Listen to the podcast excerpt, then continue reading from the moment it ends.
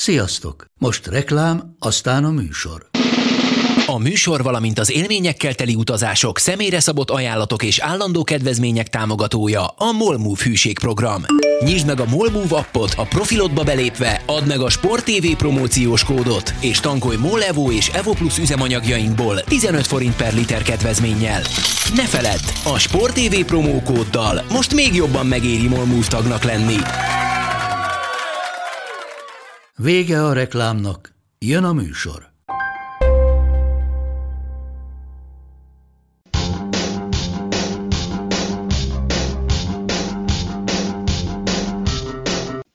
Sziasztok, ez itt a Karanténkaszt 54. adása, pontosan három nappal azután, hogy a Láció 3 0 legyőzte az AS Róma csapatát. Szia Csabi, örülök, hogy itt vagy. Sziasztok! Ez az elköszönős sziasztokom Igen. volt. Na, úgyhogy erről nem beszélünk, mert egyébként 114 évvel ezelőtt legalizálták az előre paszt az amerikai futballban, ami iszonyú vicces, és ugyanakkor 124 évvel ezelőtt pedig behozták azt a szabályt a kosárlabdába, hogy 5 az 5 ellen kell játszani, az nem is tudom, hogy milyen tömegjelenetek lehettek előtte, amikor 6 a 6 ellen játszottak, már így is soknak tűnik, de ezek lényegtelen dolgok, itt van velünk Szaniszló Csabi, hurrá, Szabó Sziasztok. Máté, Bonc Attila és Haraszti Ádám, sziasztok! Ki hogy? Hurrá! Sziasztok! Ádám, te magadnak örültél, vagy az Attilának? Mindenkinek. A jaj, de cuki vagy. Attila, hogy vagy? Kezdem Szép. veled. Köszönöm szépen jól. Nagyon komoly dolgok várnak rád ma. Remélem Előre. felkészült vagy. Maximálisan nem. Na, hát akkor jó, akkor ez jó lesz. Reteg a te felkészületlen támadásaid, azok különösen jók szoktak lenni. Nem, ez nem igaz. Tegnap már megtudtad, hogy ma szerepjátékoznod kell. Egy kicsit. Azért az a tegnap az inkább ma volt, de... de Nem, éjfél előtt írtam, éjfél előtt Az- írtam azt az azért e-mailt. Az, hogy te te mikor mikor olvastad, az, az már ne haragudj. Miután előtte egyszer már fölkeltettél, azok után már semmi nem csodálkozom. Jó, hát figyelj, azért az, amikor kiderül az, hogy a... Hogy hívnak téged? Főszerkesztő helyettes, programigazgató helyettes, vagy nem is tudom micsoda, amikor ő nem nézi a kúrens kézilabda terméket, amit állítólag szeret, hát akkor felverül a kérdés, hogy kinek csináljuk a műsort. Na de mindegy. Na. Mi volt nektek az a szabály egyébként, ami, ami szerintetek helyre irányba rakott egy sportágat, vagy helyre rakott egy sportágat, és rögtön azt is megkérdezni, hogy mi az a szabály, amit a mostani szabályrendszerből törölnétek, hogyha tehetnétek. Kezdjük Attillával. Hát figyelj, ugye én a focit tudom alapvetően mondani első körbe, ott, ami, ami szerintem alapvető szabály volt, és nem baj, hogyha bele, belekerült nagyon gyorsan az egész, az a les szabály volt, uh, amit ugye többször finomítottak, de az a fura, hogy a, a, a les szabályt ezt előbb rakták egyébként bele a futball szabályai közé, mint a kapuk, meg a játéktér nagyságát, meg a játékosok létszámát. Tehát az előbb meg volt a les szabály, mint ezek. Az indoklás az volt az angoloktól, ugye a gyaloggolok óta tudjuk, hogy ők tulajdonképpen kicsodák, hogy nem sportszerű, hogyha az ember háta mögött gólt szereznek. És ezt belerakták, finomították, és hát ugye nagyon sokszor megváltoztatták, addig, amíg eljutott a mai formáig, ez legalább még egy viszonylag egyértelmű szabály a futballban, bár nyilván a, a VAR korszakában már, amikor azt centizgetik, hogy akkor milyen testrészre lehet gólt szerezni, és akkor az, hol volt az elrugás pillanatában, az már agyrém, ettől még ez ott van. Részemről ez is. Mit törölnék ki? Azt meg kézlabdából kitörölném a 7 a 6 elleni játékot. De miért? Azt Mert- én sem bírom egyébként. Mert, mert azt, azt szerintem meg van egy kapus, meg van hat mezőnyjátékos. És akkor én ehhez ragaszkodnék. Na de ez egy tök jó taktikai elem, ahol azért így komoly esélyed van arra, hogy, hogy a rossz végén fogsz állni a kukinak. É, De közben meg az ember, el, tehát gyakorlatilag az ember előnyös játék, mint olyan eltűnt. Meg az ember, vagy az ember hátrányos. Tehát, hogy tök mindegy, kiállítanak, lehozod a kapust, azt kész, és maximum tényleg, hogyha Tehát, hogyha Trefilovnak hívják az ellenfélet. Így van, így van, így van. De hogy ö, kiveszett egy olyan játékelem közben meg a kézilabdából, ami meg hagyományosan része volt, és tényleg tehát a, a kiállításoknak így sokkal kisebb a súlya szerintem, mint volt régen. Igen. A 7 a 6 elleni játék a kézilabdában az egyetlen, ami emlékeztet a jégkorongra. Mondjuk, ha minden sportágban ezt keresed, akkor... Hát igen, azt a sebességet keresem minden sportágban, ezért nézek csak hokit szinte. Figyelj, azért még egy-két ütés is tudna arra emlékeztetni, tehát azért az elmúlt időszakban volt, voltak olyan pofánk, amikor sima jobb egyenes illant az ember fején, akár a Final Four-ba is. Na ez az, ami kikopik jelen pillanatban éppen a jégkorongból. Az meg az én bajom, hogy onnan kikopik. Hát de hát akkor nézzél pankrációt. Hm. Ádám, mi a legjobban utált szabályod? Legjobban utált szabály. Most fú, látod, ezen nem mondok. Azon gondolkodtam, amit mondtatok, hogy uh, ugye két szabály jutott az eszembe akkor, amikor arról beszéltük, hogy melyik azok a szabályok, amiket uh, megváltoztatták a játéknak a történetet. Az egyik ugye nyilván a lesz szabály, amivel kapcsolatban egyébként ugye volt egy elég jelentős változás még a 20-as években, amikor ugye bevezették a nagyjából mostani formáját, ami ugye azt jelenti, hogy a két utolsó védő számít a leshelyzet szempontjából, tehát tulajdonképpen a kapus meg az utolsó hátvéd legtöbb esetben. Ugye ez is tud egyébként mókás dolgokat okozni, amikor eh, mondjuk a kapus valamiért előrébb helyezkedik, mint a két utolsó hátvéd. Eh, De egyébként meg ami még ilyen hasonló eh, szempontból jelentős volt, és már azért a mi életünkben is bőven emlékezhetünk rá szabályváltoztatás a labdarúgásban, az meg ugye a, a hazaadásnak az eltörlése, ami azért elég sok mindent megváltoztatott, és szintén okozott mókás jeleneteket, főleg ott az első időszakban a kapusok számára, akiknek elég eh, komolyan át kellett alakítani tulajdonképpen a képzését is. Petri Zsoltal beszélgettünk erről még néhány hónappal ezelőtt, aki mondta, hogy tehát neki majd, hogy nem a pályafutása végét jelentette kis túlzással, vagy akkor kezdte el igazán érezni, hogy el kell gondolkodni azzal kapcsolatban, hogy meddig folytassa az ember, mert neki konkrétan akkor az edzéseken el kellett kezdeni gyakorolni azt, hogy mit kezd ezekkel a hátrapasszolt labdákkal, mert addig a kapusok képzésében egyáltalán nem volt szerepe annak, hogy ők egyáltalán bele kellene, hogy rúgjanak a labdába a kis túlzással. De mondjuk az a szabályváltozás az nagyon sokat dobott a focin, bár emlékszem, emlékszem azokra, amikor már így az ellenfél térfeléről is inkább hazaadták a labdát, mert megy az idő vele, vezetünk egy núrra, milyen izgalmas lesz így a hátralévő idő. Így van. Csabi? Majdnem Hát- megkérdeztem, hogy láttál-e 6 a 6 elleni kosárlabda meccset, de gondolom, hogy akkor még nem volt tévéd. Nem, akkor, akkor még tévé nem volt, igen. Meg én sem nagyon. Ö, láttam olyan szabályt, amit utálok, és megváltoztattak. Én mindig nagyon utálkozva néztem még a 90-es években.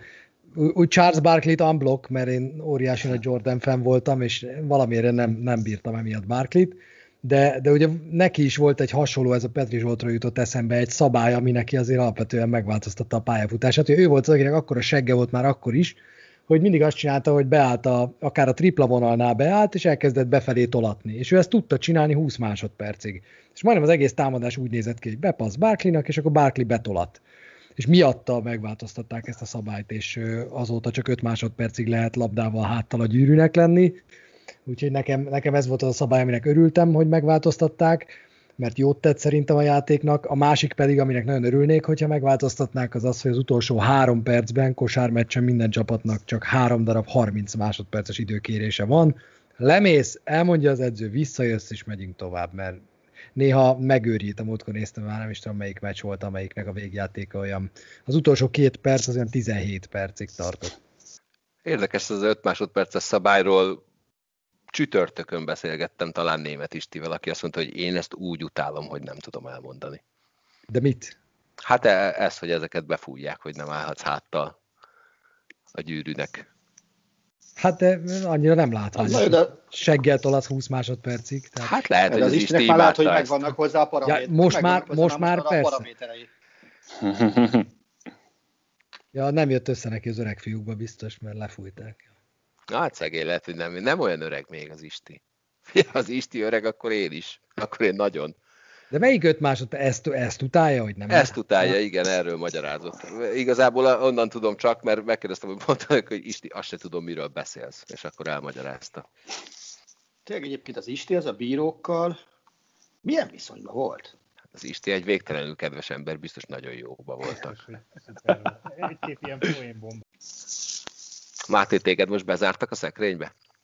Hát pokoli nem nagyon halk hallunk vagy. most. Pokoli halk vagy, de így legalább... a mikrofon. Jó, igen, az nem baj, hogyha belebeszélsz. Igen, 9 méterre van tőlem, nem, tudom, hogy, nem tudom, hogy miért.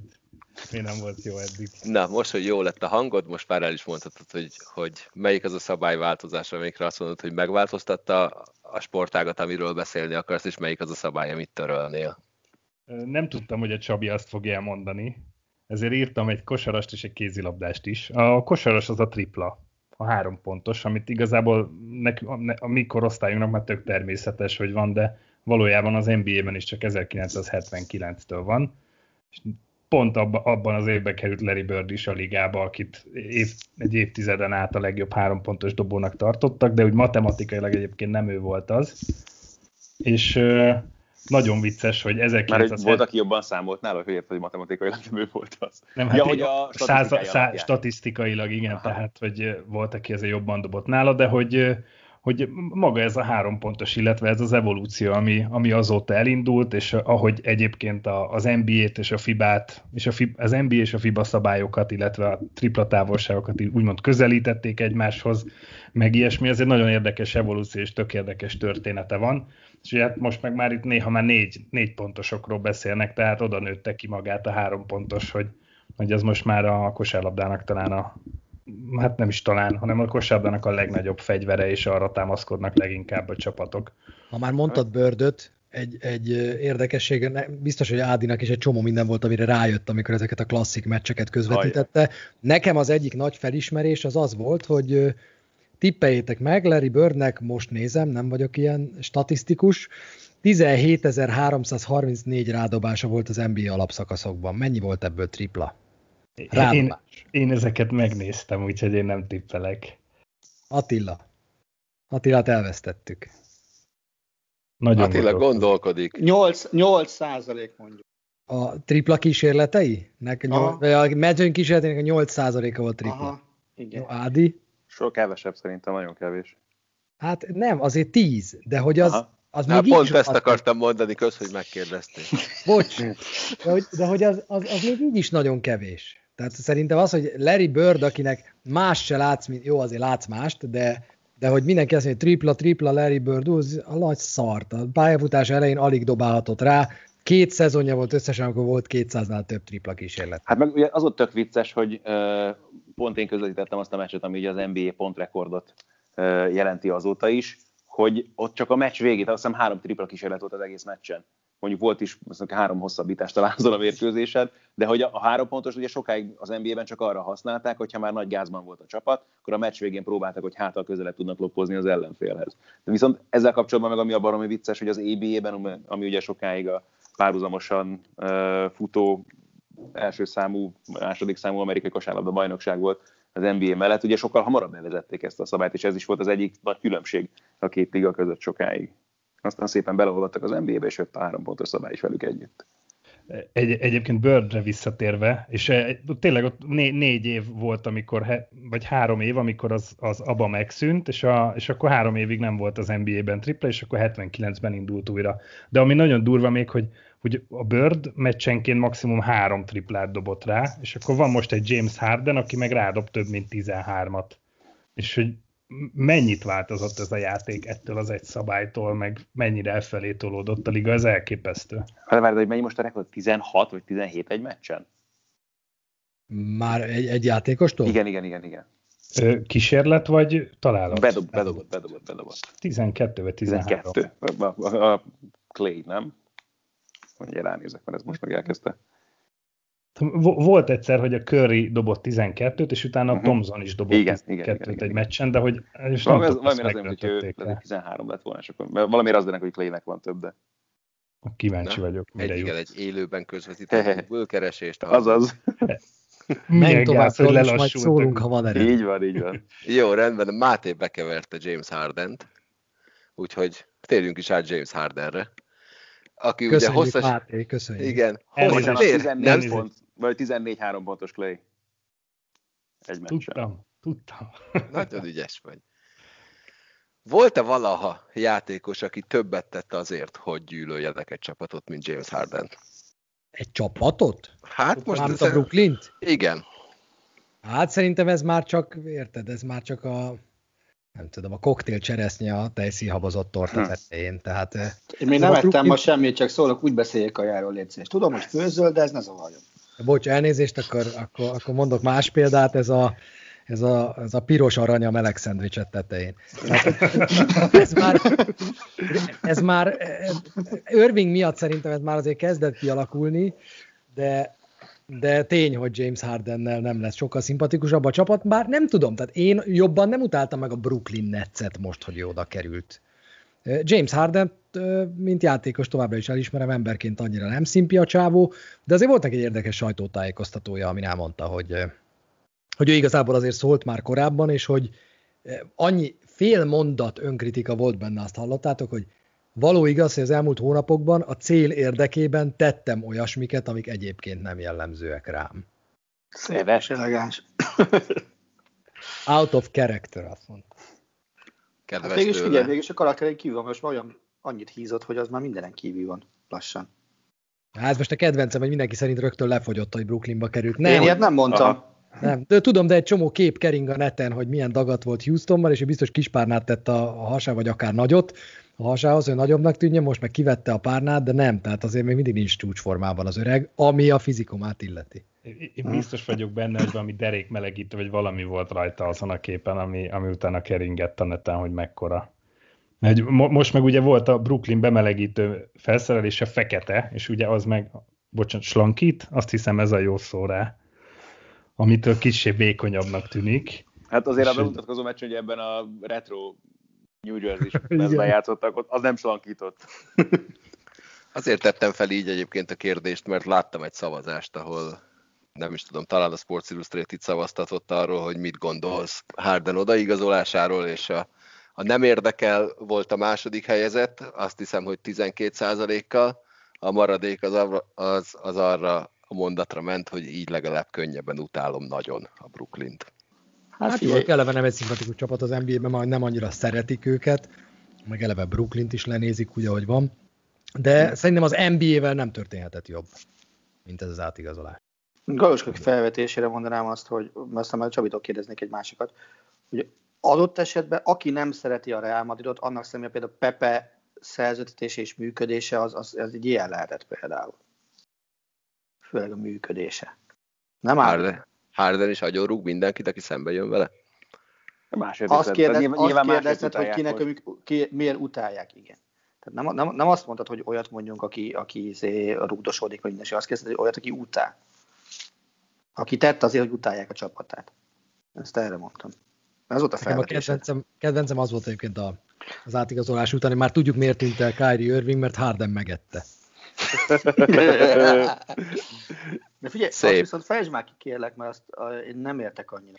Miért ez volt az egyik legnagyobb dolog, ami jót tett az NBA-nek, hogy oda ment. Azért már most ott van egy három fejű szörnyeteg, és akkor keleten is van egy bújval jelős csapat? Hát nem, szerintem eh, még egyszerűbb és az emberi gyarlóságra építő dolgok miatt mondom ezt. A nézettséget helyre kell rakni, ez most már úgy elkezdett körülbelül sikerülgetni, bár most nem tudom, hogy az elmúlt pár hétben hol tartanak az amerikai számok, én csak a saját magam szempontjából tudom mondani, hogy szörnyű, amikor nyolc játékosból kell felkészülni egy kosárlabda mérkőzésre, biztos nem teszi jót a biznisznek, bár gyorsabb, ez tény, de hogy, hogy, hogy közellenség lett a Brooklyn Nets. Tehát uh-huh. ott van Durant, akit eleve nem szeretnek nagyon, mert, mert hát ő se egy ész Ott van Kyrie Irving, aki a busz alá lökte a csapatát két héttel ezelőtt, és ott van James Harden, aki a busz alá lökte a csapatát az elmúlt egy hónapban, és ez a három most együtt van egy helyen, lehet őket gyűlölni, lehet őket akár szeretni, hogyha szereted ezeket a játékosokat, de az tuti,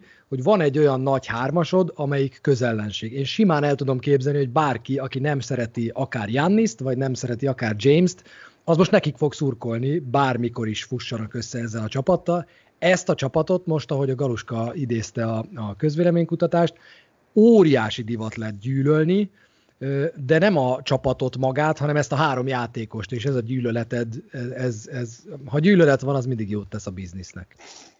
És rá, ráadásul úgy, hogy egyébként ez egy nagyon szerethető csapat volt előttek, mielőtt Durant és Irving oda ment, hogy tök jó kultúrával, fiatalokra épített, és most, most bekockáztatták ezt a dolgot, hogy... Hát, ezért Igen, a háromért mindent feladjanak. És akkor még plusz, tök jó, hogy ezt behoztad, mert hogy nagyon szimpatikus csapat, plusz a kispadon csupa szimpatikus csávó ül.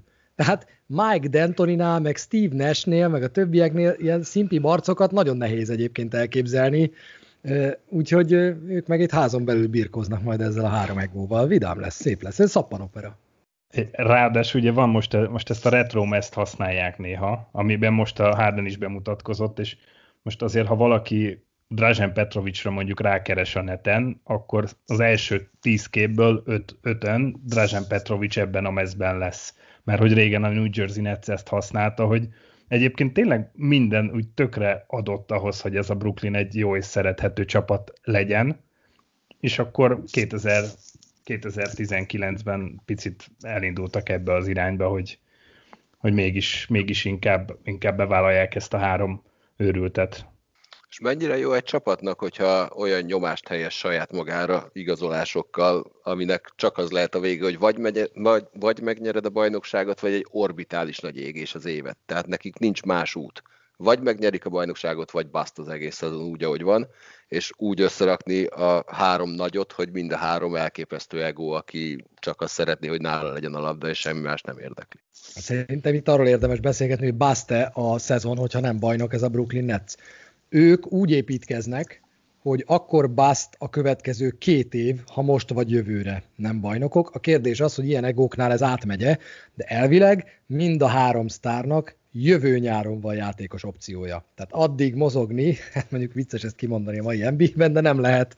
Tehát addig, addig egy, egy, egy hardent kell húznod, hogy elmehessél innen és ennek a Brooklynnak még van esélye erősíteni, úgyhogy nem tudom, én kíváncsi vagyok Ádi, Ádi Máté mit mond, hogy bast a teljes projekt, hogyha idén nem bajnokok, vagy, vagy van két év, és ezt úgy, ezt úgy, úgy kezeli a Brooklyn.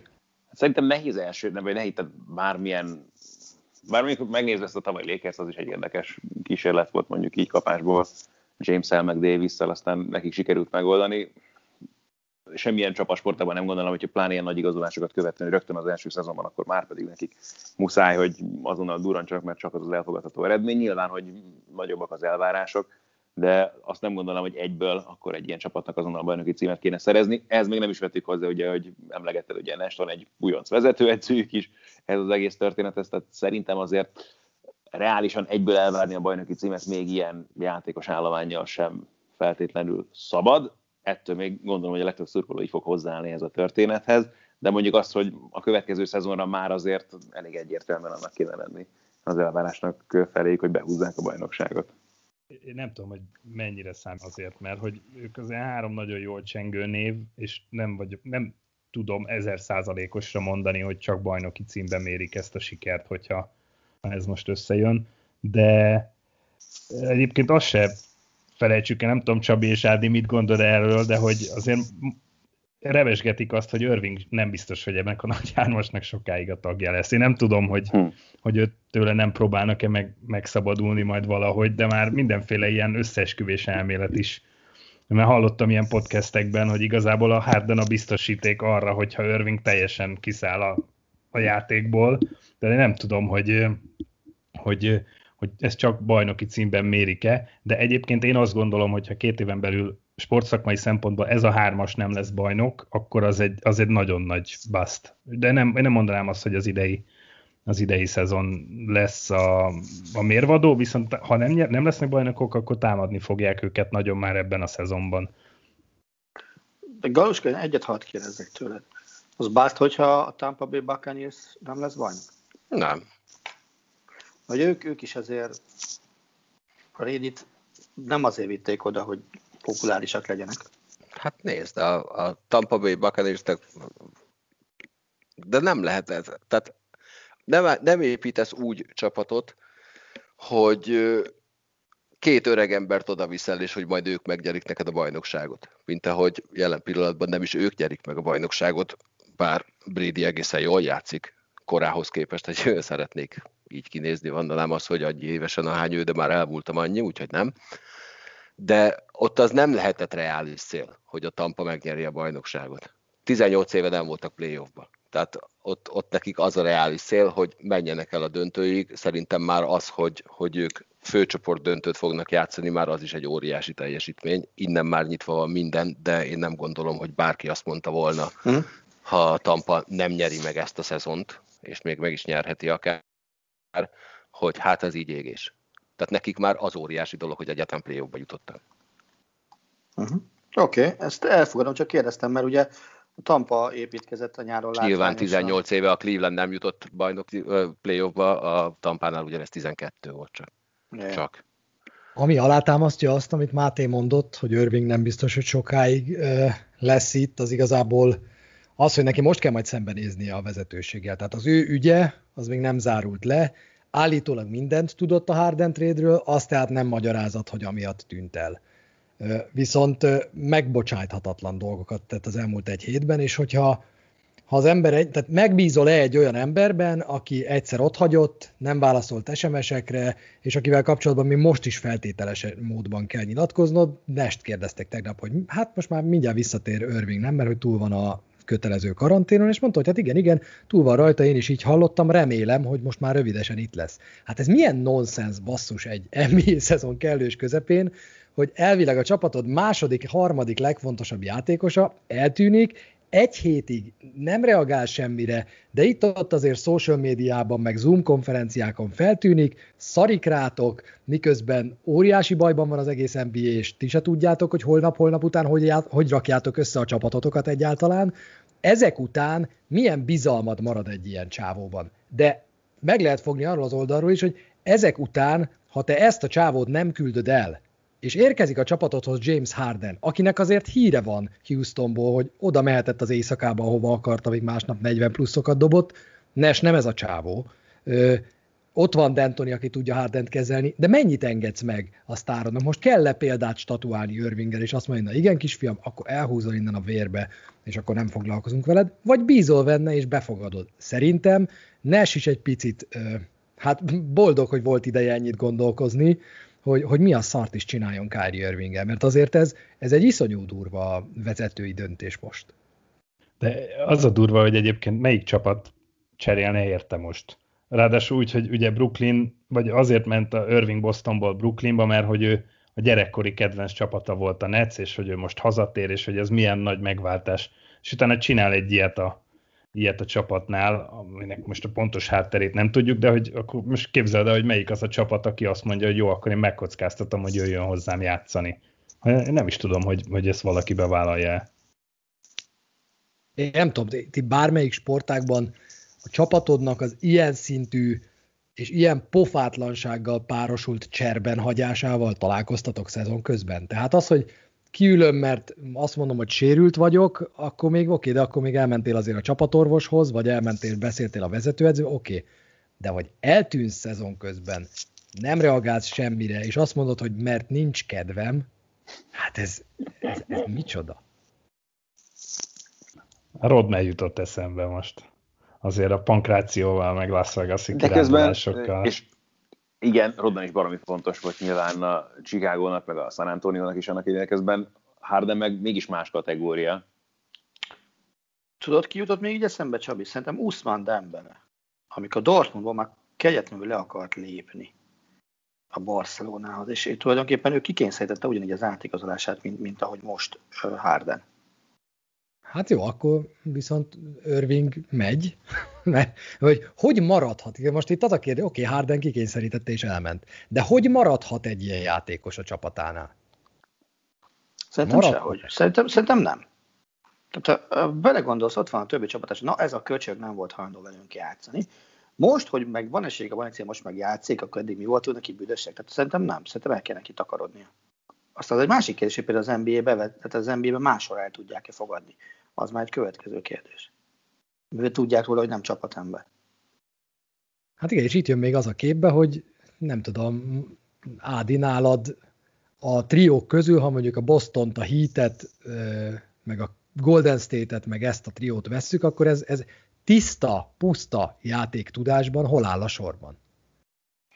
Ah, igen, Harden egyébként is sok szempontból vagyok szkeptikus, meg tehát olyan szempontból is kérdés, hogy mennyire csapatember, hogy ilyen dolgokat csinál, de ugye olyan szempontból is, hogy tényleg hová tesz egy olyan játékos, aki oké, hogy dob tényleg gond nélkül 40 pontot egy meccsen, csak közben meg szarik a csapattársaira, akár a pályán is egy csomószor, és tehát annyira, nem is tudom, hogy melyik a jó szó ezzel kapcsolatban, hogy egoista, hogy az a játékára is azért alaposan rányomja a bélyegét, és azért az sem véletlen, hogy ez a Houston se ment túlságosan sok level, amióta ott volt. Pedig azért például ott volt egy Denton is, vagy tavaly ott volt ugye Westbrook is. Jó, Westbrook is megéri mondjuk a pénzét ebből a szempontból, de, de ilyen szempontból is Harden szkeptikus vagyok, és nem is nagyon értem ebből a szempontból sem egyébként, hogy pláne ezzel a sok hülyeséggel együtt, hogy jó deal volt ez a net számára. De hát meg az idő megválaszolja persze. Én most Irvingtől félek inkább, de egyébként szerintem, amit a Csabi kérdez, hogy puszta játéktudás, szerintem ez az első.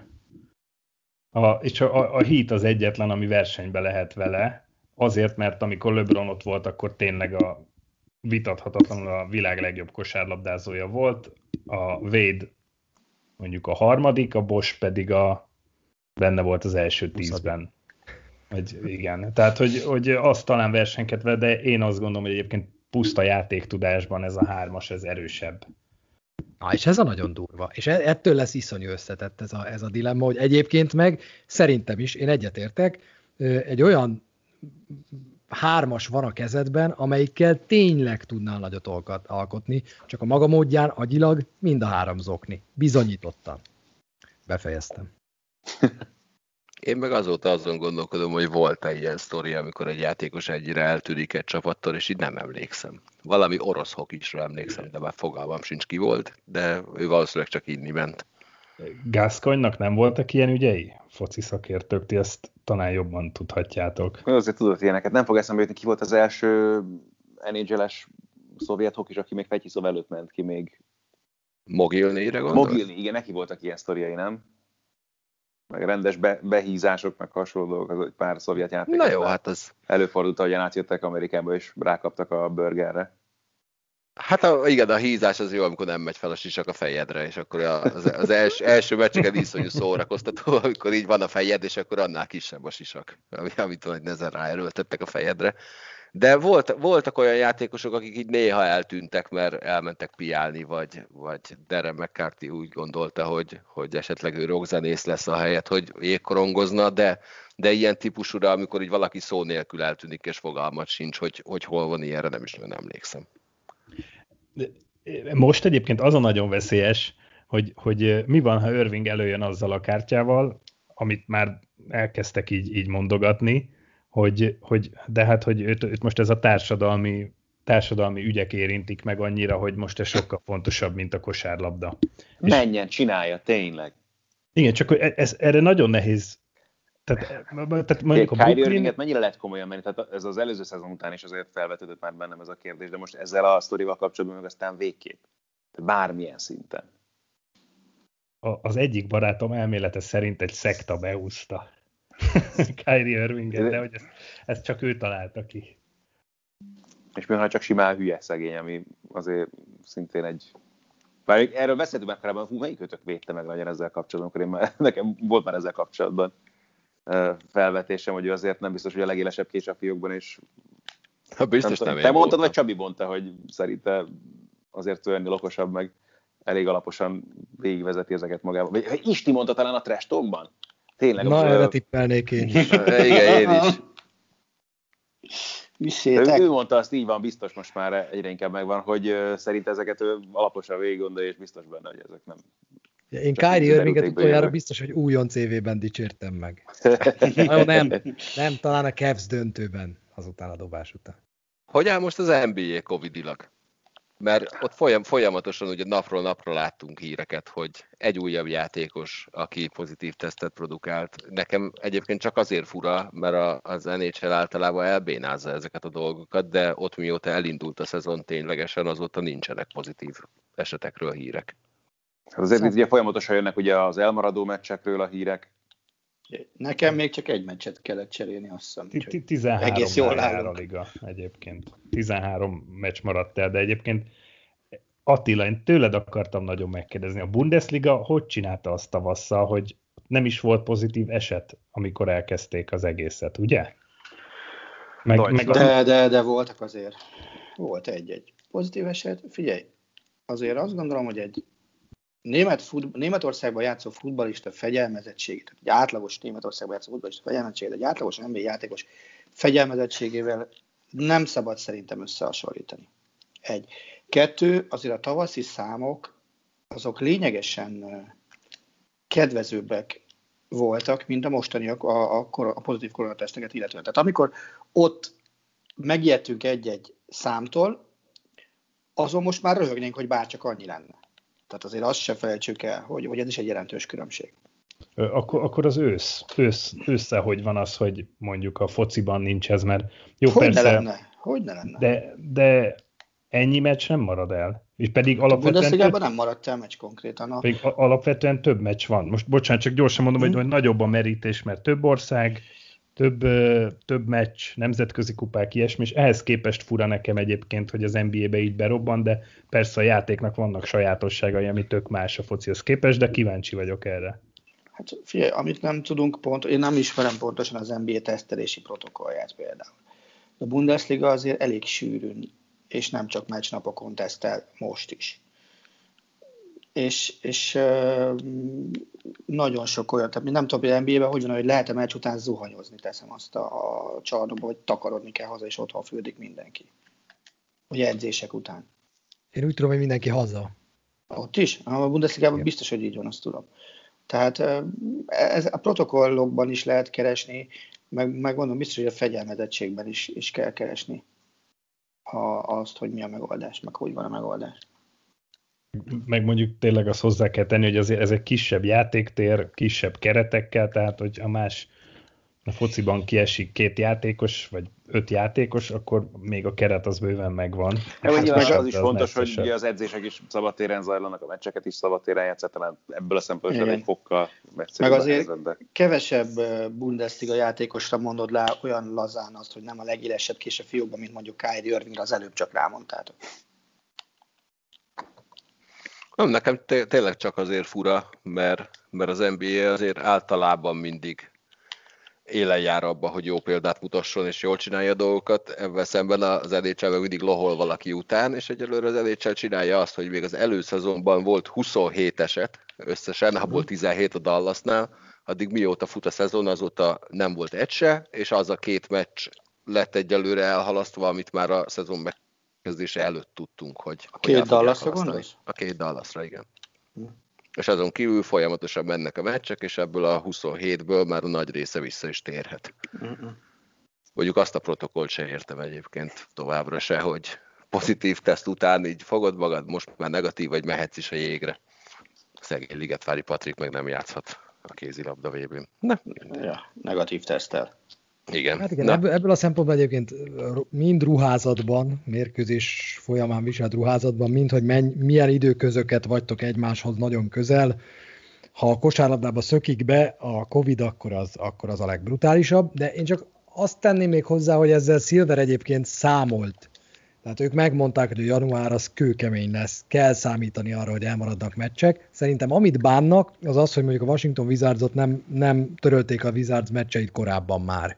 Mert azért akkor, amikor ott kiderült, hogy egy, kettő, három, négy játékos is beteg, akkor, akkor még engedtek, hogy mérkőzéseket játszanak, engedték, hogy mérkőzéseket játszanak, és ugye utána folyamatosan derült ki az ellenfeleikről, hogy na náluk is lett covidos, tehát szinte tuti volt, hogy ez mérkőzés közben adták át egymásnak a vírust, de szerintem ezt bánják, és ami konkrét lépés volt az elmúlt időszakban, az az, hogy mivel PCR-teszteket folytatnak, és ennek kb. egy nap az átfutási ideje, most megkérték a városokat, hogy valami helyi laborral nagyon gyorsan díleljék le, hogy az aznap reggeli eredmény az már délutára valahogy legyen meg, és ebből jönnek ilyen hülye helyzetek, hogy egy játékosról meccs közben derül ki, hogy a reggeli tesztje pozitív lett, és így tovább, és így tovább. Csak ez is egy furcsa dolog például, hogy, hogy, hogy azt tényleg, hogy nem tudják megoldani NBA szinten, hogy akkor már legyenek már olyan laborok, ami a meccs előttig megcsinálja ezeket a teszteket. Az tök jó, hogy Seth Curry nem játszott ugye ezen a Fili elleni meccsen, de hát az is a világ hogy látod még az első negyedben, hogy ott ül a kispadon, aztán eltűnik a második előtt, és kiderül, hogy meccs közben derült ki. A... Jó, mondjuk még az ő esetében legalább egy olyan játékosról beszéltünk, aki ugye nem volt érdekelt a pályán, de hát akkor is ott volt a többiekkel ez is ilyen furcsa dolog nekem. Igen, tehát reggel Jó, mondjuk ilyet láttunk a World series is. Hát persze, hát megmondom a kedvencem az ilyen szempontból, az tényleg az a horvát-török barátságos meccs volt, amikor Domagoly Vidát a szünetben cserélték le. Akkor jött meg a pozitív koronavírus tesztje. Hát én azt hiszem, hogy azért a World Series utolsó meccsét azt nehéz lesz überelni. Amikor nem biztos a hetedik inning után derült ki valakiről, hogy, hogy pozitív tesztet produkált, lehúzták a pályáról, de azért visszaengedték ünnepelni a végén. Tehát tényleg annak mi lett a következménye? Ott mennyien fertőzöttek meg ebben a buliban? Ezt nem is olvastam. Nem azóta hogy... nagyon egyébként hír ezzel Nem volt hír róla. ha, ha meg is fertőzöttek, ezt már nem hozták nyilvánosságra, nem, mm-hmm. nem volt olyan kommuniké, hogy sziasztok, iszonyú hülyék voltunk. Na Attila, válasz. Ha már belekevertem az nhl akkor maradjunk az nhl vagy menjünk át a kézilabdára, és, és utána térjünk vissza, mert van egy NHL sztorim, ami, ami nem feltétlenül nhl -es. Na, tudod mit, akkor most már annyi hülyeséget beszéltem itt össze-vissza, hogy akkor átmegyek ebbe. Tehát, röviden vázolom a, a, a történetet, és az lenne a kérdésem mindannyiatokhoz, hogy ti melyik vonallal értetek egyet. Van egy játékos, úgy hívják, hogy Keith Yandel, jelen pillanatban a Floridában játszik védőként. Ő 2009 óta 866 meccset játszott sorozatban, és ebben jelen pillanatban ővé a, a leghosszabb kihagyott meccs nélküli sorozat.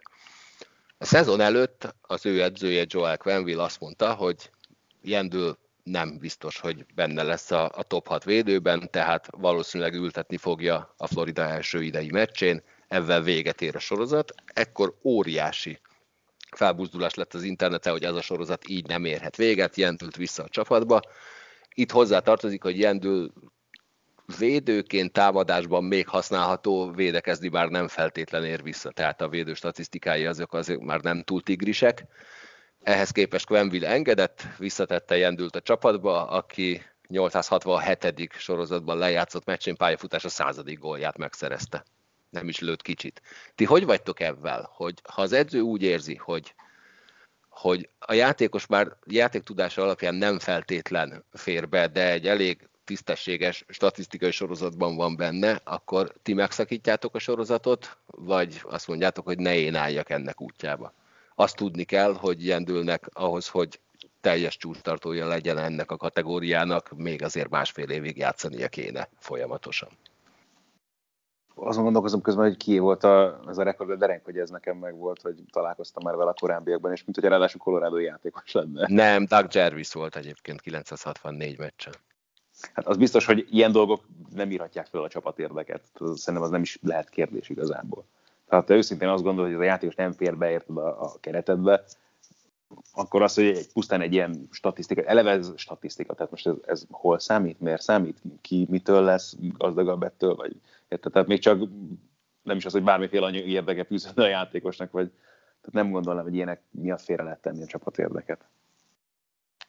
A legtöbb vélemény egyébként arra ment rá Jendül mellett, hogyha ez egy jó csapat lenne, amelyik jó védelemmel van megáldva, és, és onnan kivennénk Jendült, és ettől ők jobbak lennének, akkor azt mondanák, hogy oké, okay, de ez a Florida Panthers védelem ez annyira gyenge, hogy teljesen mindegy, hogy most Jendül a hatodik védő, vagy nem. Én azt gondolom, hogy az edző döntse el, hogy, hogy, hogy neki kell-e így, és szerintem a csapat érdek, meg az eredmény érdek felülírja, hogy, hogy ilyen statisztikai mutató van. Tehát nem azon múlik az, hogy valaki ezretére vagy 999-nél megáll, nem azon múlik, hogy csúcsot dönt vagy nem dönt csúcsot, van egy széria, ami az általad elmondottak alapján biztos, hogy véget ér azelőtt, hogy ebből rekord legyen. Így meg szerintem főleg az edzőnek azt kell nézni, hogy, hogy ő mit tart a csapata szempontjából helyén valóbbnak.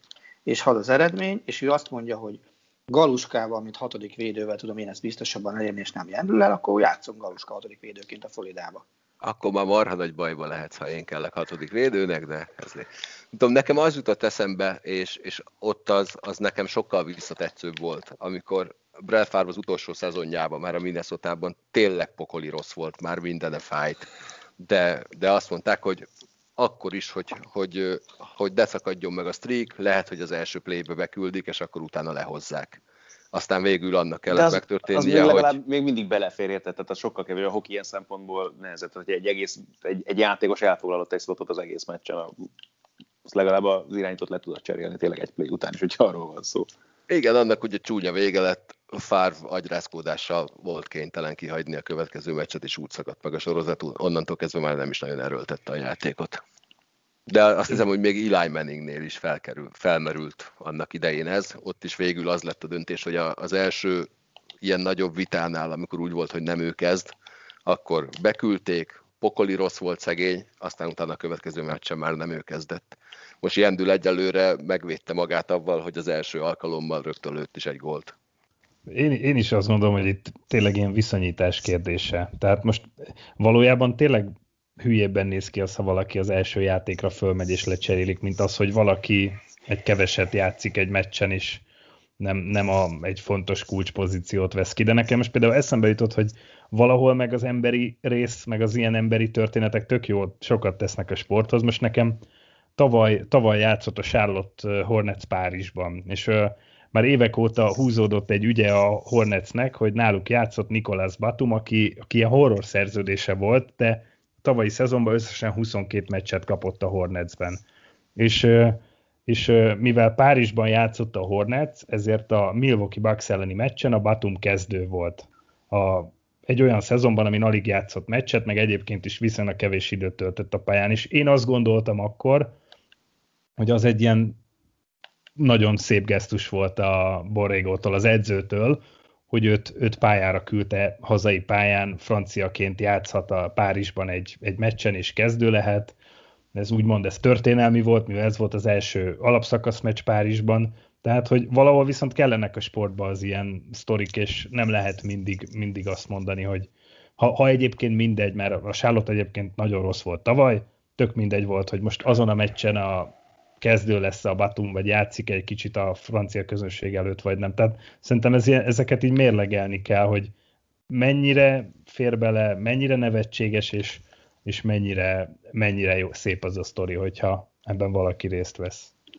Igen, erre kötnék rá, hogy a két általam említett ennefeles névnél legalább azt tudtam mondani, hogy Eli Manning is kétszeres bajnok, Brett Favre is bajnok volt egyszer, és mindketten azért fontos részei az NFL történetének. Keith Yandel, nagyon sajnálom, de ő nem lesz nagyon fontos része az NHL történetének, viszont abból a szempontból meg marha jó, hogy így történt, hogy a sztori megvan, bekönyörögték a csapatba, és lőtt is egy fontos gólt. Csak itt tovább. Ez a Florida nem lesz ettől jobb. Na menjünk át erre a kézilabda világbajnokságra. Attila egyelőre a tippers tippel, de nagyon jól állsz két meccs, két győzelem, hozta a válogatott a két kötelezőt, de beszéljünk inkább erről a, a, az egész világbajnokságról, ami hát ilyen kicsit, mintha kaotikus, kaotikusnak tűnne szervezésileg. Ugye volt két válogatott, akik a rajt előtt pár nappal mondták vissza a szereplést a túl sok fertőzött miatt.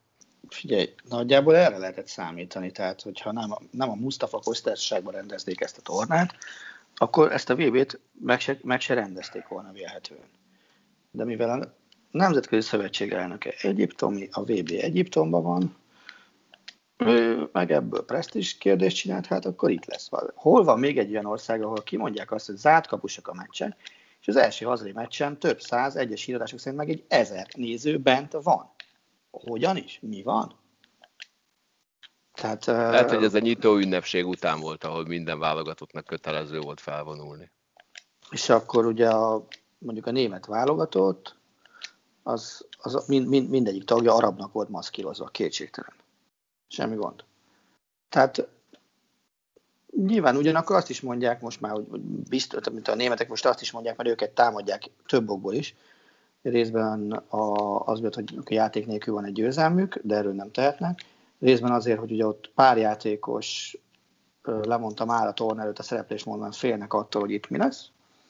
És akkor erre mondják most azt a kintlévők, hogy hát sokkal biztonságosabbnak érezzük Egyiptomot, mint a Németországot.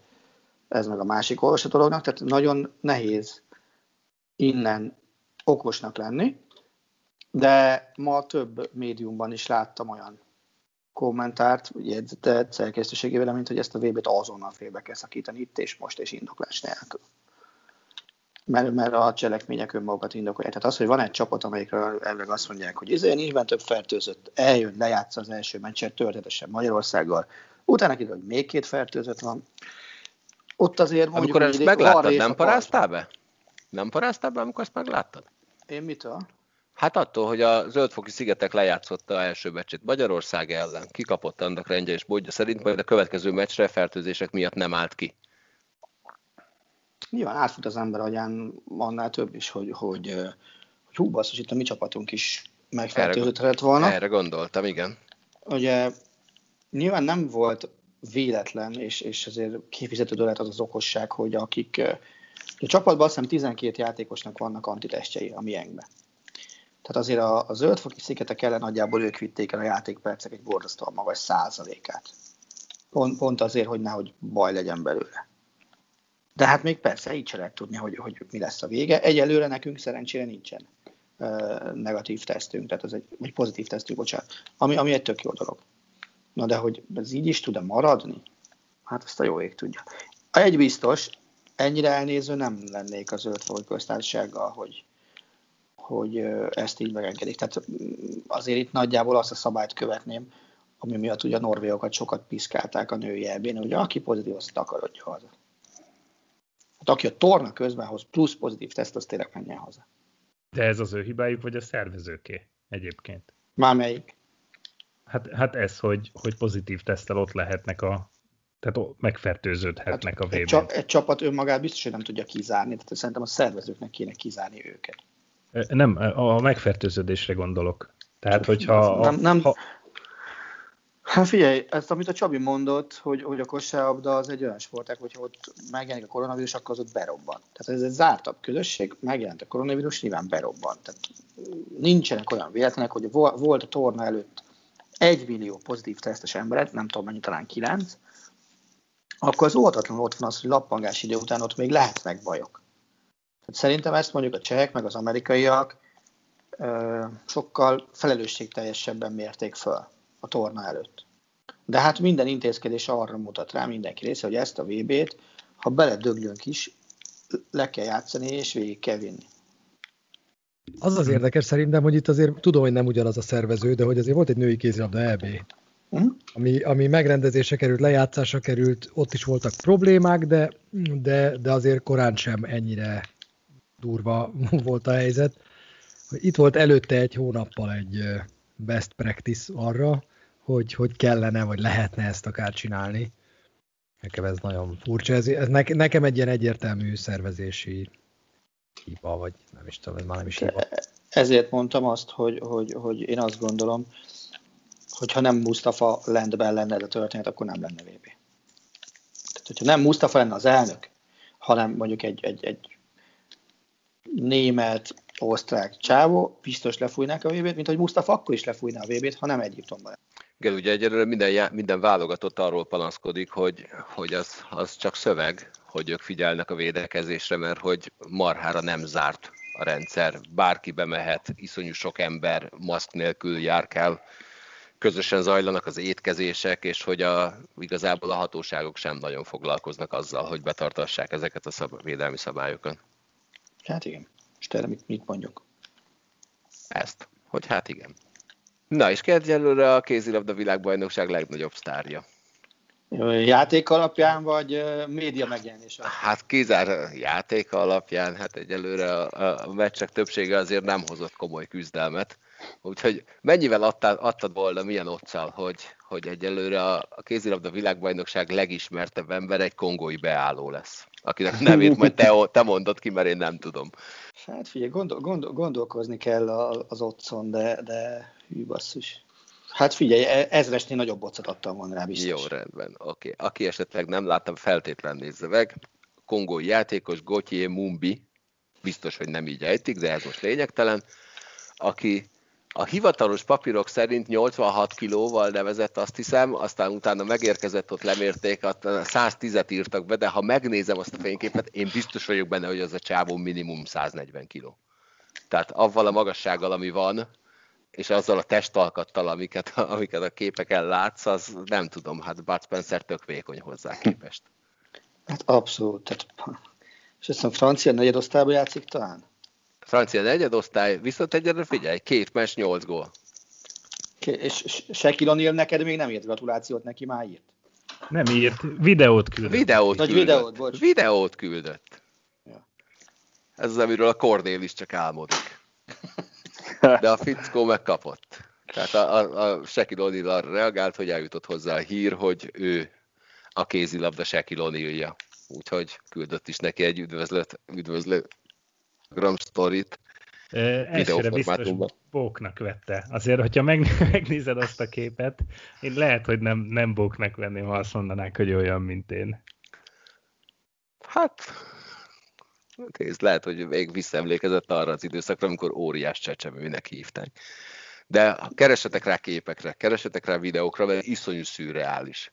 Igen. Tehát a, a, nekem az jutott eszembe, amikor Merkovski Pállal készítettünk egy Skype interjút, aki úgy volt, hogy az amerikai válogatott kapusa lesz ezen a világbajnokságon, aztán utána a Covid közbeszólt, akkor nézegettem ilyen kézilabda toborzó videókat, amit az Amerikai Kézilabda Szövetség rakott ki a YouTube-jára, és hát ott a, a házmester, a házmester alkoholista unoka, öccse, és, és a többi próbál kézilabdázni a videón, és az, az is szürreális volt. Ez a fickó külsőre pont ugyanúgy nézett ki, hogy, hogy akit így berántottak a busz megállóból, gyere, nem akarod kipróbálni a kézilabdát? Ez elképesztő a csávó, de figyelj, az az igazság, hogy ez meg beleillik abba a terve, amit ugye az IHF akar csinálni, hogy világszerte megismertetni a néppel a kézilabdát. Amerikában szerintem ennél jobb dolog nem történhetett volna a kézilabdával körülbelül. Azon kívül, hogy az ESPN Plus adja a meccseket is. Te tényleg ezt gondolod? Hogy, ne, ne, én nagyon sokat gondolkoztam ezen, hogy ez, ez, ez az a helyzete, amikor azt mondják, hogy a rossz, rossz reklám is reklám. Mert azért, ezt. Inkább nézegessék ezt a képet, mint azt a képet, azt nem tudom, te láttad de Norvég meccsen készült, áll a jöndál a pályán, és egy macska megy át a hatoson. Van egy ilyen kép? Esküszöm, van Azt egy lá- ilyen kép. Láttam, tök vicces. Cukis macskás át, kép, hát az, az, az, a másik. Átküldöm neked már, és akkor nézd meg. Tehát, Jó. Tehát van macska, macska megy a izén, pályán, bent a hatoson. És mondom, Norvég meccsen, tehát a, a VB egyik esélyesének a meccsén, ami kiemelt pályán nyomul. Borzasztó. Átküldtem közben. Szóval ez, ez, ez, ez, a világbajnokság azért ez tartogat, meg hoz érdekességet, meg tőleg tökre úgy tűnik, hogy mintha a derék afrikaiaknak, tehát a rendezőknek az első meccsen lett volna pénzük a normális sávszélességre, aztán utána milyen képek jöttek, az valami egészen elképesztő. A második nap az ilyen olyan képek jöttek, amiket a 80-as években a Budapest sportcsarnokban lehetett volna készíteni a női vb még nagyjából az a technika. Na most én is gyorsan bedobok a chatbe nektek egy képet, aztán majd megpróbálom leírni, de nekem ez a kedvenc részem egyébként Bumbiról. Az Argentina elleni találkozón támadásban van, és hát a hasa alatt valahol ott az ágyéka környékén elterülve fekszik egy argentin védő iszonyú szórakoztató, majd nem tudom, megpróbáljuk berakni a show hát ha ti is jól fogtok szórakozni. És közben elegánsan a, az a, az úszógumi azért kilóg a sárga mez és a kék nadrág közül. Hát azt teszi a fejére. Tök, tökéletes. A, igen, hát az argentin védőnek ezt teszi a fejére, de hogy beüsse. Attila következik Németország. Mit vársz a magyar válogatottól Németország ellen? Egy héttel ezelőtt azt mondtad, hogy az lesz az első kemény meccs, és hogy a németeket erősebbnek tartod, mint a magyar csapatot. Tartom is. Azóta is. Tehát uh, én azt gondolom, hogy, hogy ha Németország azt a játékot hozza, mint hogy mondjuk a torna. Most érted, az, hogy mit játszottak a, a zöldfogi szigetek a Uruguay ellen, a magyarok, illetve mit játszottak a németek Uruguayjal, az semmit nem számít szerintem az, ha az a játék ismétlődik meg, amit a németek nyújtottak Ausztria ellen, akkor megszaporodnak a gondjaink, fogalmazzunk így. Még úgy is, hogy nem a, az alap Vincek Pekeler kettős védekezik, hanem egy másik középső blokkú lesz majd. De itt ez az a meccs, ahol, ahol tényleg vagy ezt kell nyerni, vagy a spanyolt, vagy azt hiszem a Tunézia ellen hogy bejussunk a nyolcba, amit a szövetség ugye célként tűzött ki. Hát egy bravúr biztos, hogy kell. Szerintem egyébként ez a legnehezebb a háromból, és nem a spanyol. Akkor továbbra is pozitívan tekintünk a jövőbe. Mm. Viszont én meg visszatérnék egy másik sorozatos témára. A Győr női kézilabda csapata 41-nél tart? 47. 47-nél? Jó. A 47. De, de nem normális, hogyha ezért kérdezed. Oké, okay, tehát, ami, 2000, ami tehát 2018. januárja óta nem szenvedett a Győr bajnokok ligája vereséget. Úgy, hogy az idei szezonban ez volt már a harmadik olyan meccs, hogy idegenben mínusz 3-4-5 gólról az utolsó percben egyenlítenek ki.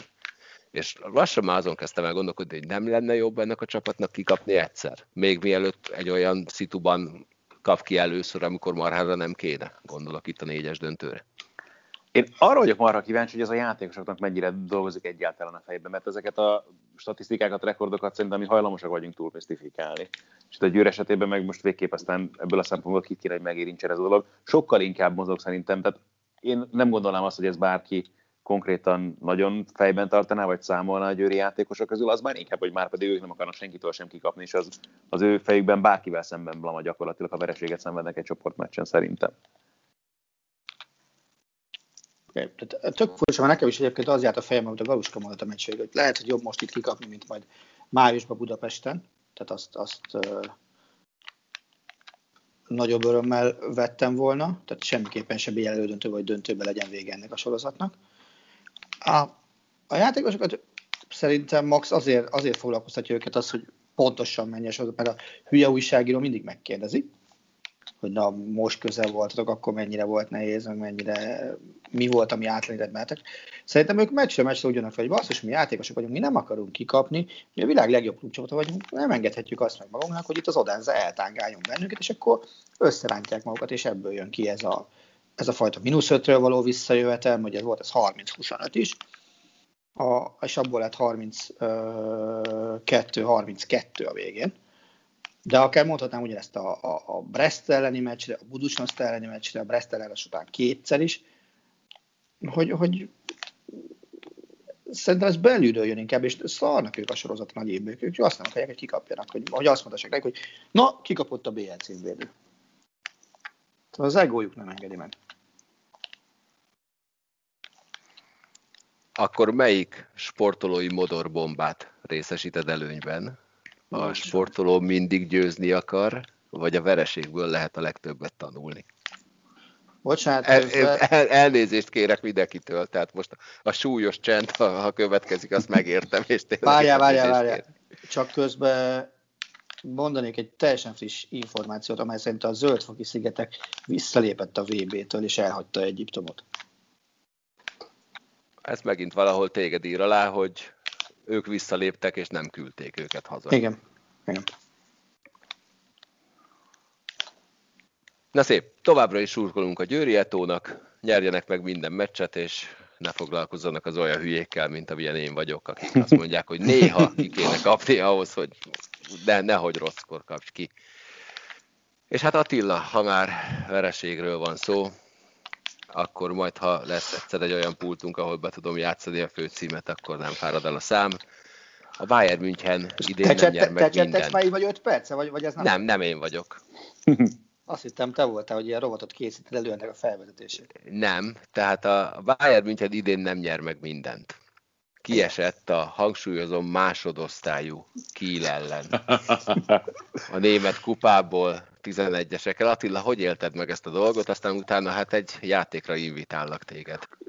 Figyelj, Baromi szomorú voltam az miatt, hogy nem a Bayern lesz az első csapat, amelyik megvédi a, a, a triplázását. Ugye olyan már volt, amelyik kétszer triplázott, olyan, amelyik egymás után kétszer olyan nem volt. De ha valamit ne nyerje meg a Bayern a kupák között, akkor az legyen a német.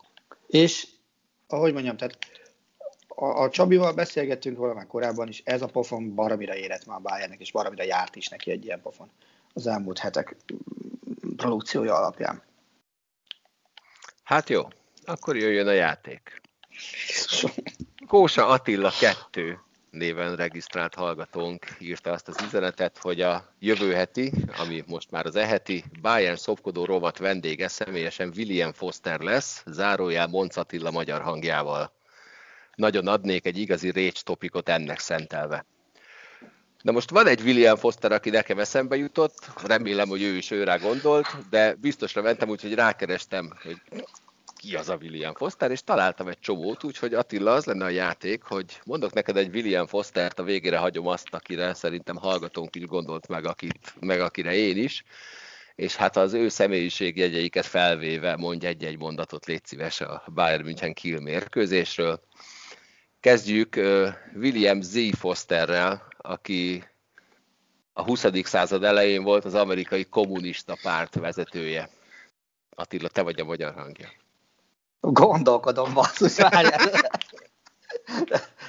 még egyszer, tehát amerikai politikus, kommunista Amerikai párt. kommunista párt vezető személyisége volt Aha, a 20. Jó. században. Mert azok a rohadt imperialisták azt akarták, hogy Németország leggazdagabb kereskedővárosa legyőzzön bennünket, és mutassák meg, hogy övék a dicsőség, nem pedig a, drága bajor városunk ezért estünk ki. Nagyon szép. Akkor most William Foster püspök következik, ír volt, és a 18. század második felében élt. Úgy tűnik, hogy a sorsunkat ma máshogy írták meg odafönt, ezt rendelték el, híveim, fogadjuk el a döntést, és bízunk abban, hogy a bajnokok ligájával kapcsolatban másként rendelkeztek. Will Foster, a Tears zenekar billentyűse. Zongorázza el a különbséget, aki akarja ezen a meccsen, én nem vagyok rá hajlandó. Nagyon szép. William Foster, skót kriketjátékos.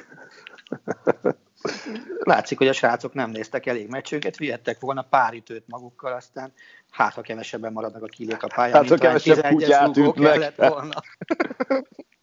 William Foster, brit építész. Mi? Brit, William Foster, brit építész, 20. század eleje. Hát, ha ismeri a magyar mitológiát, akkor legyen úgy. Úgy látszik, hogy a Bayern Münchennél nem tanulták meg azt, hogy be kell valakit betolozni az alapba, mert ez a védelem borzasztó volt. Nagyon szép. Oké. Okay. William Foster, aki egy műszerész volt, és az általa alapított cég építette a világ első tankjait. Bayern München nem ismeri a Stalingradi csata történetét. Nem precízós műszerekkel, hanem orosz tankok.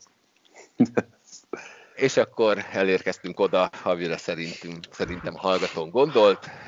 Michael Douglas az Összeomlás című moziban William Foster névre hallgatott, aki ugye egyszer csak egy hosszan tartó közlekedési dugó piros lámpánál áldogáláskor megkattan, kiszáll az autójából, és hát megöl, összever mindenkit, aki szembe jön vele, úgyhogy Attila William Fosterként kinek a szájába dugnád lefűrészelt csövű sátgalodat. Neki nem uzia volt? Nem volt valami sem. Most nem mindegy, hogy Uzival ősz meg valaki, vagy valami le, lefűrészelt csövű puskával? Hát. Az Uzi izgalmasabb. Az időmérőjében, aki 90 0 0 nem folyt el a meg.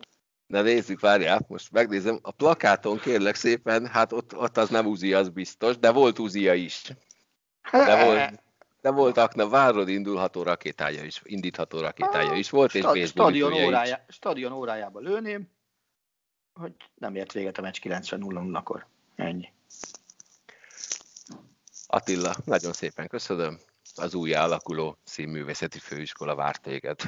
De csak ha te leszel a tanár. Figyelj lassan, akár lehetnék én is. Jó kivágta magát. Azt gratulálok Attila. Attila, nagyon ügyes voltál. Köszönöm Igazi szépen. színművész veszett el benne, tényleg. Igen, jó, mélyen, de nem baj. És nem is szeretném volna fényre kihozni, az biztos. Jó, nagyon szépen köszönöm mindenkinek, hogy végighallgattatok minket. Nektek, hogy itt voltatok. Mit nézzünk a héten Attila? Adjál műsorajánlót. Megregor most már visszatér végre?